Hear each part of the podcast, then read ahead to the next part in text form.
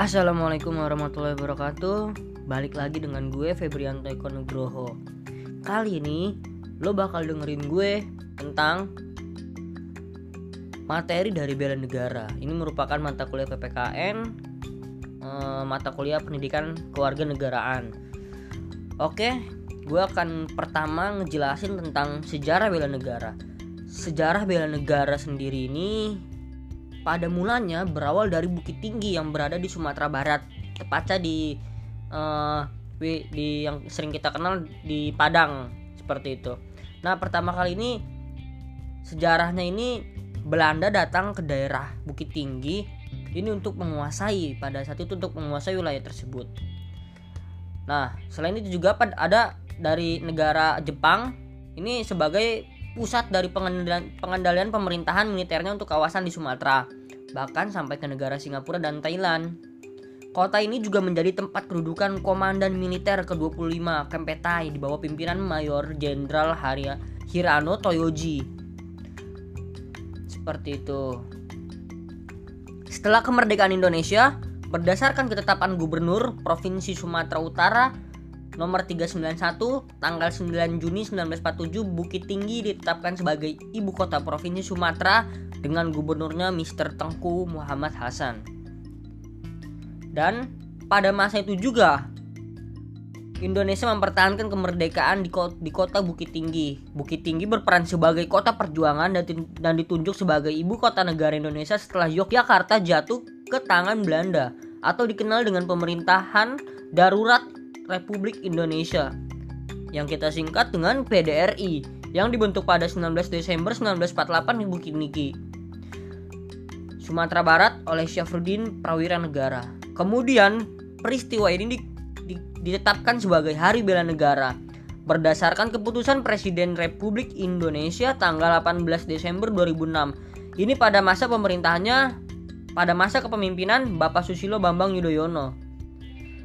Kemudian untuk mengenang sejarah perjuangan pemerintahan darurat Republik Indonesia juga Pemerintah Republik Indonesia membangun Monumen Nasional Bela, Negara di salah satu kawasan yang pernah menjadi basis dari PDRI.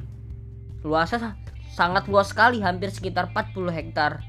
Tepatnya di daerah Nagari, Koto Tinggi, Kecamatan Gunung Omeh, Sumatera Barat. Kemudian apa sih dasar hukum dari bela negara itu itu sendiri? Tadi kan kita semua telah uh, mendengarkan apa itu sejarah berawalnya dari sejarah bela negara sendiri di Indonesia.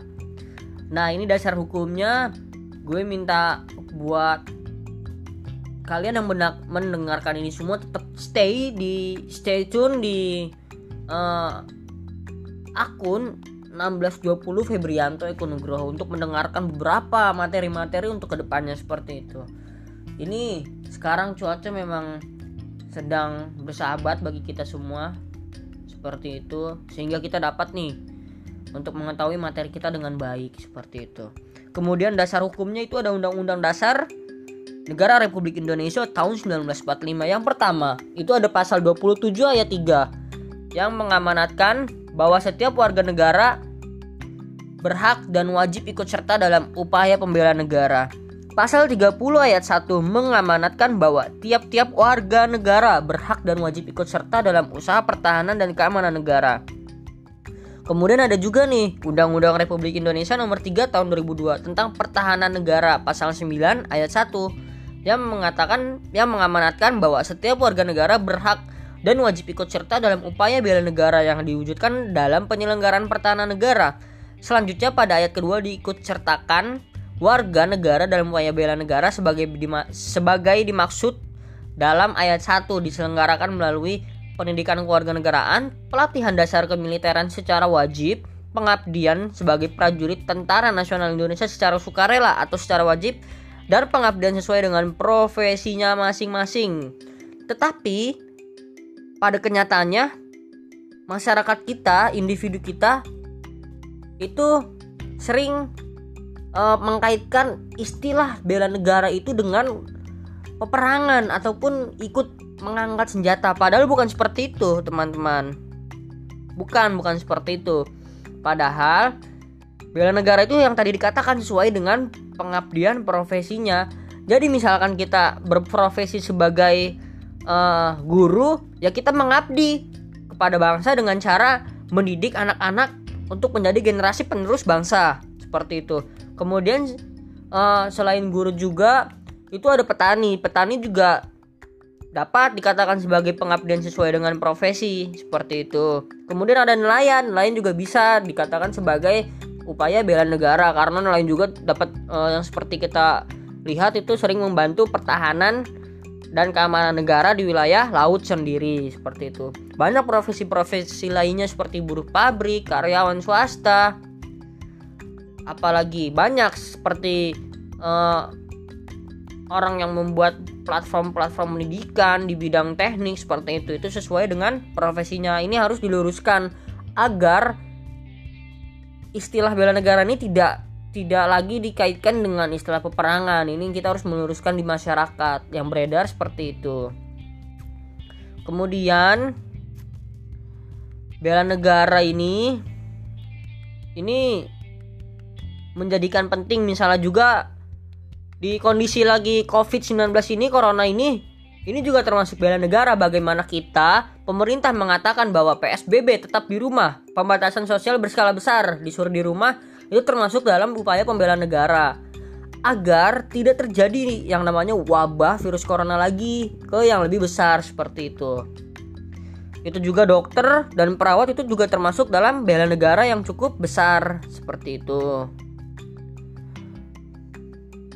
Nah ini Bapak Presiden Jokowi juga pernah menginstruksikan uh, Perpres tahun 2018 nomor 7 uh, beliau ingin upaya bela negara dan dari semua pihak bisa menjadi lebih selaras, sistematis, terstruktur dan terstandarisasi seperti itu.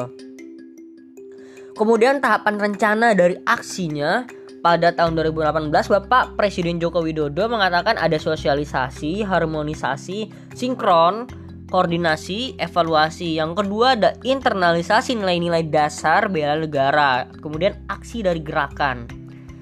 Ada juga nih Dewan Ketahanan Nasional sebagai koordinator untuk menjadi wadah pengambilan keputusan dari uh, bidang keamanan nasional seperti itu. Nah, ini ada 5. Nilai konsepsi bela negara. Tadi kita tadi telah saya jelaskan tentang sejarah, dasar hukum dan sekarang apa yang kita bahas yaitu 5 nilai konsepsi bela negara. Pertama, cinta tanah air, yakin Pancasila sebagai ideologi negara. Yang ketiga, sadar berbangsa dan bernegara, memiliki kemampuan awal dari bela negara, rela berkorban untuk bangsa dan negara anak-anak muda sekalian untuk yang sedang viral tapi viral yang tidak baik itu berupa itu bukan merupakan sebagai bela negara. Tapi itu sebagai citra yang sangat buruk terhadap negara Republik Indonesia. Banyak video-video prank YouTube-YouTube di Instagram itu yang tidak mencerminkan eh, nilai-nilai uh, dari bangsa kita sendiri tidak menerapkan nilai-nilai dari Pancasila seperti itu sangat sayang memang untuk dikatakan sekarang upaya bela negara ini banyak siswa yang mengikuti tawuran ataupun yang tidak baik yang tidak semestinya itu dicontoh oleh adik-adik berikutnya di generasi yang nanti akan datang. Terus apa sih pentingnya bela negara? Bagi kita fungsinya itu ya jelas dari bela negara itu mempertahankan negara dari berbagai ancaman baik di luar maupun di dalam serta menjaga keutuhan wilayah negara Republik Indonesia dan merupakan kewajiban setiap negara untuk melindungi uh, kodrati dari manusia di setiap wilayah negara itu. Ini merupakan panggilan sejarah tapi uh, bagaimana nih kalau tiba-tiba negara kita perang bagaimana tiba-tiba negara kita uh, dimasuki oleh penjajah dimasuki oleh musuh lewat uh, perekonomian lewat bidang-bidang industri kita harus siap dengan itu harus tempur. Dalam artian kita menguatkan seluruh tenaga kita di bidang-bidangnya kita kita kuatkan kita integritaskan agar semuanya menjadi keutuhan seperti itu. Kemudian contohnya untuk pelajar Contoh-contoh bela negara itu sederhana sebenarnya bukan untuk pelajar saja tetapi untuk umum. Pertama itu mencintai produk dalam negeri. Kebanyakan kita senang sekali membeli produk-produk dari luar padahal produk dalam negeri kita itu kualitasnya cukup bagus namun sayang sama pemerintah entah kenapa atau ada perjanjian kontrak produk kita tidak digunakan. Lebih khususnya lagi, lebih pentingnya lagi, kita lagi dalam kondisi corona nih. Kita lagi dalam pembelajaran dalam pembelajaran jarak jauh PJJ itu kita menggunakan aplikasi buatan luar negeri. Padahal kita mampu untuk menggun untuk membuat yang namanya rancangan dari pembuatan aplikasi itu sendiri. Saya pun pernah mengikuti program pembuatan aplikasi coding seperti itu. Itu banyak orang Indonesia yang hebat Adapun platform-platform di Insta uh, dari Instagram pun banyak yang mengajarkan tentang pembuatan coding Python dan R apa itu saya kurang mengerti di situ. Itu saya rasa anak-anak Indonesia sekarang sudah mampu namun belum dimaksimalkan oleh pemerintah sendiri. Terlebih lagi kita pernah ada uh, mobil mobil ya. Kita pernah mobil SMK diwacanakan ingin menjadi produk mobil dalam negeri kita, tapi pada kenyataannya itu hanya membuat uh, sebagai alat politik saja. Setelah itu tidak di, tidak digunakan lagi seperti itu. Ini harus dievaluasi bagi kita untuk kita harus mencanai produk dalam negeri. Yang itu yang kedua itu mematuhi semua tata tertib di segala uh, bentuk-bentuk di masyarakat, baik di sekolah, kampus, kantor, di pabrik, di jalanan, dan di mana pun itu. Yang ketiga mengikuti kegiatan belajar dan mengajar dengan sangat baik memperhatikan seperti itu dan upacara bendera hari Senin itu termasuk ke dalam bela negara bagi uh, siswa SD dari S, dari SD, SMP dan SMA seperti itu. Dan juga menjaga nama baik sekolah, negara, kampus seperti itu. Kemudian uh, bela negara ini haruslah untuk di setiap segala sendi-sendi budaya kita jangan uh, terlena gitu dengan yang namanya budaya barat dari luar seperti itu. Kita harus melestarikan budaya-budaya yang setiap yang ada di setiap wilayah Indonesia, baik maupun di Papua, Dayak ataupun di suku-suku lainnya itu harus kita lestarikan budaya. Seperti itu. Yang kedua itu belajar dengan rajin bagi para pelajar. Tiga taat hukum mencintai tadi yang sudah dikatakan produk di dalam negeri. Kemudian ini ancaman-ancaman apa? Bela negara terhadap sendi perekonomian bagi bangsa. Pertama kemiskinan. Kesenjangan sosial dan yang kedua, kerusakan lingkungan akibat eksploitasi sumber daya alam. Yang ketiga, ketergantungan pangan. Ini kunci dari kita, kita masih bergantung terhadap pangan. Kita belum mampu berdikari untuk membuat produksi pangan secara mandiri. Yang keempat, lemahnya jaminan kesehatan. Kita mengetahui bahwa BPJS di masa pandemi ini mengalami kenaikan iuran seperti itu. Aneh memang. Yang kelima dominasi korporasi global seperti itu. Kemudian ancaman terhadap wibawa negara itu yang pertama tidak kuasa memberikan rasa aman dan lemah terhadap deteksi. Ancaman terhadap upaya-upaya yang ingin membelah keutuhan NKRI seperti tindakan terorisme ataupun apa yang ingin berita-berita hoax itu juga termasuk ancaman terhadap bela negara memang kunci utamanya itu ada di dalam pengetahuan diri kita sendiri, manajemen kita terhadap masyarakat maupun global terhadap isu-isu bela negara ini. Itu. ini uh, bela negara juga pada masa era pemerintahan juga ini menjadikan uh, berbeda-beda tadi pada Bapak Jokowi menginstruksikan bela negara itu sesuai dengan profesiannya seperti itu. Kita kita jangan melihat dari satu sudut pandang tapi kita harus melihat dalam sudut pandang lainnya. Ini ini ini merupakan sebuah uh, keniscayaan gitu apabila bela negara tidak diselenggarakan dengan sangat baik ini bela negara dari masa ke masa dari era Soeharto, kemudian dari era B.J. Habibie, terus dari Megawati Soekarno Putri, era Susilo Bambang Yudhoyono dan ini di eranya Joko Widodo pada saat itu. Ini apa namanya?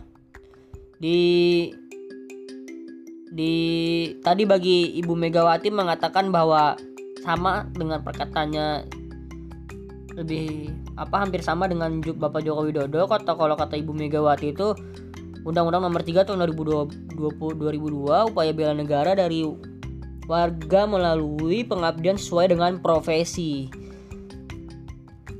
Seperti itu. Ini kalau di eranya Soeharto upaya bela upaya tahap awal dari pendidikan bela negara itu dimulai dari gerakan pramuka pada saat itu tahun 1982. Ini uh, Soeharto, Soeharto saat itu digulingkan oleh masyarakat karena mengalami krisis moneter pada tahun 1998 pada saat itu.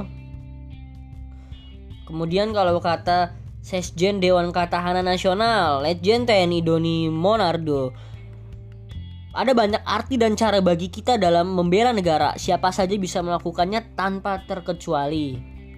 Kemudian menurut Menko Polhukam Wiranto pada saat uh, tahun lalu sebelum pilpres itu Wiranto sempat menjadi Menko Polhukam.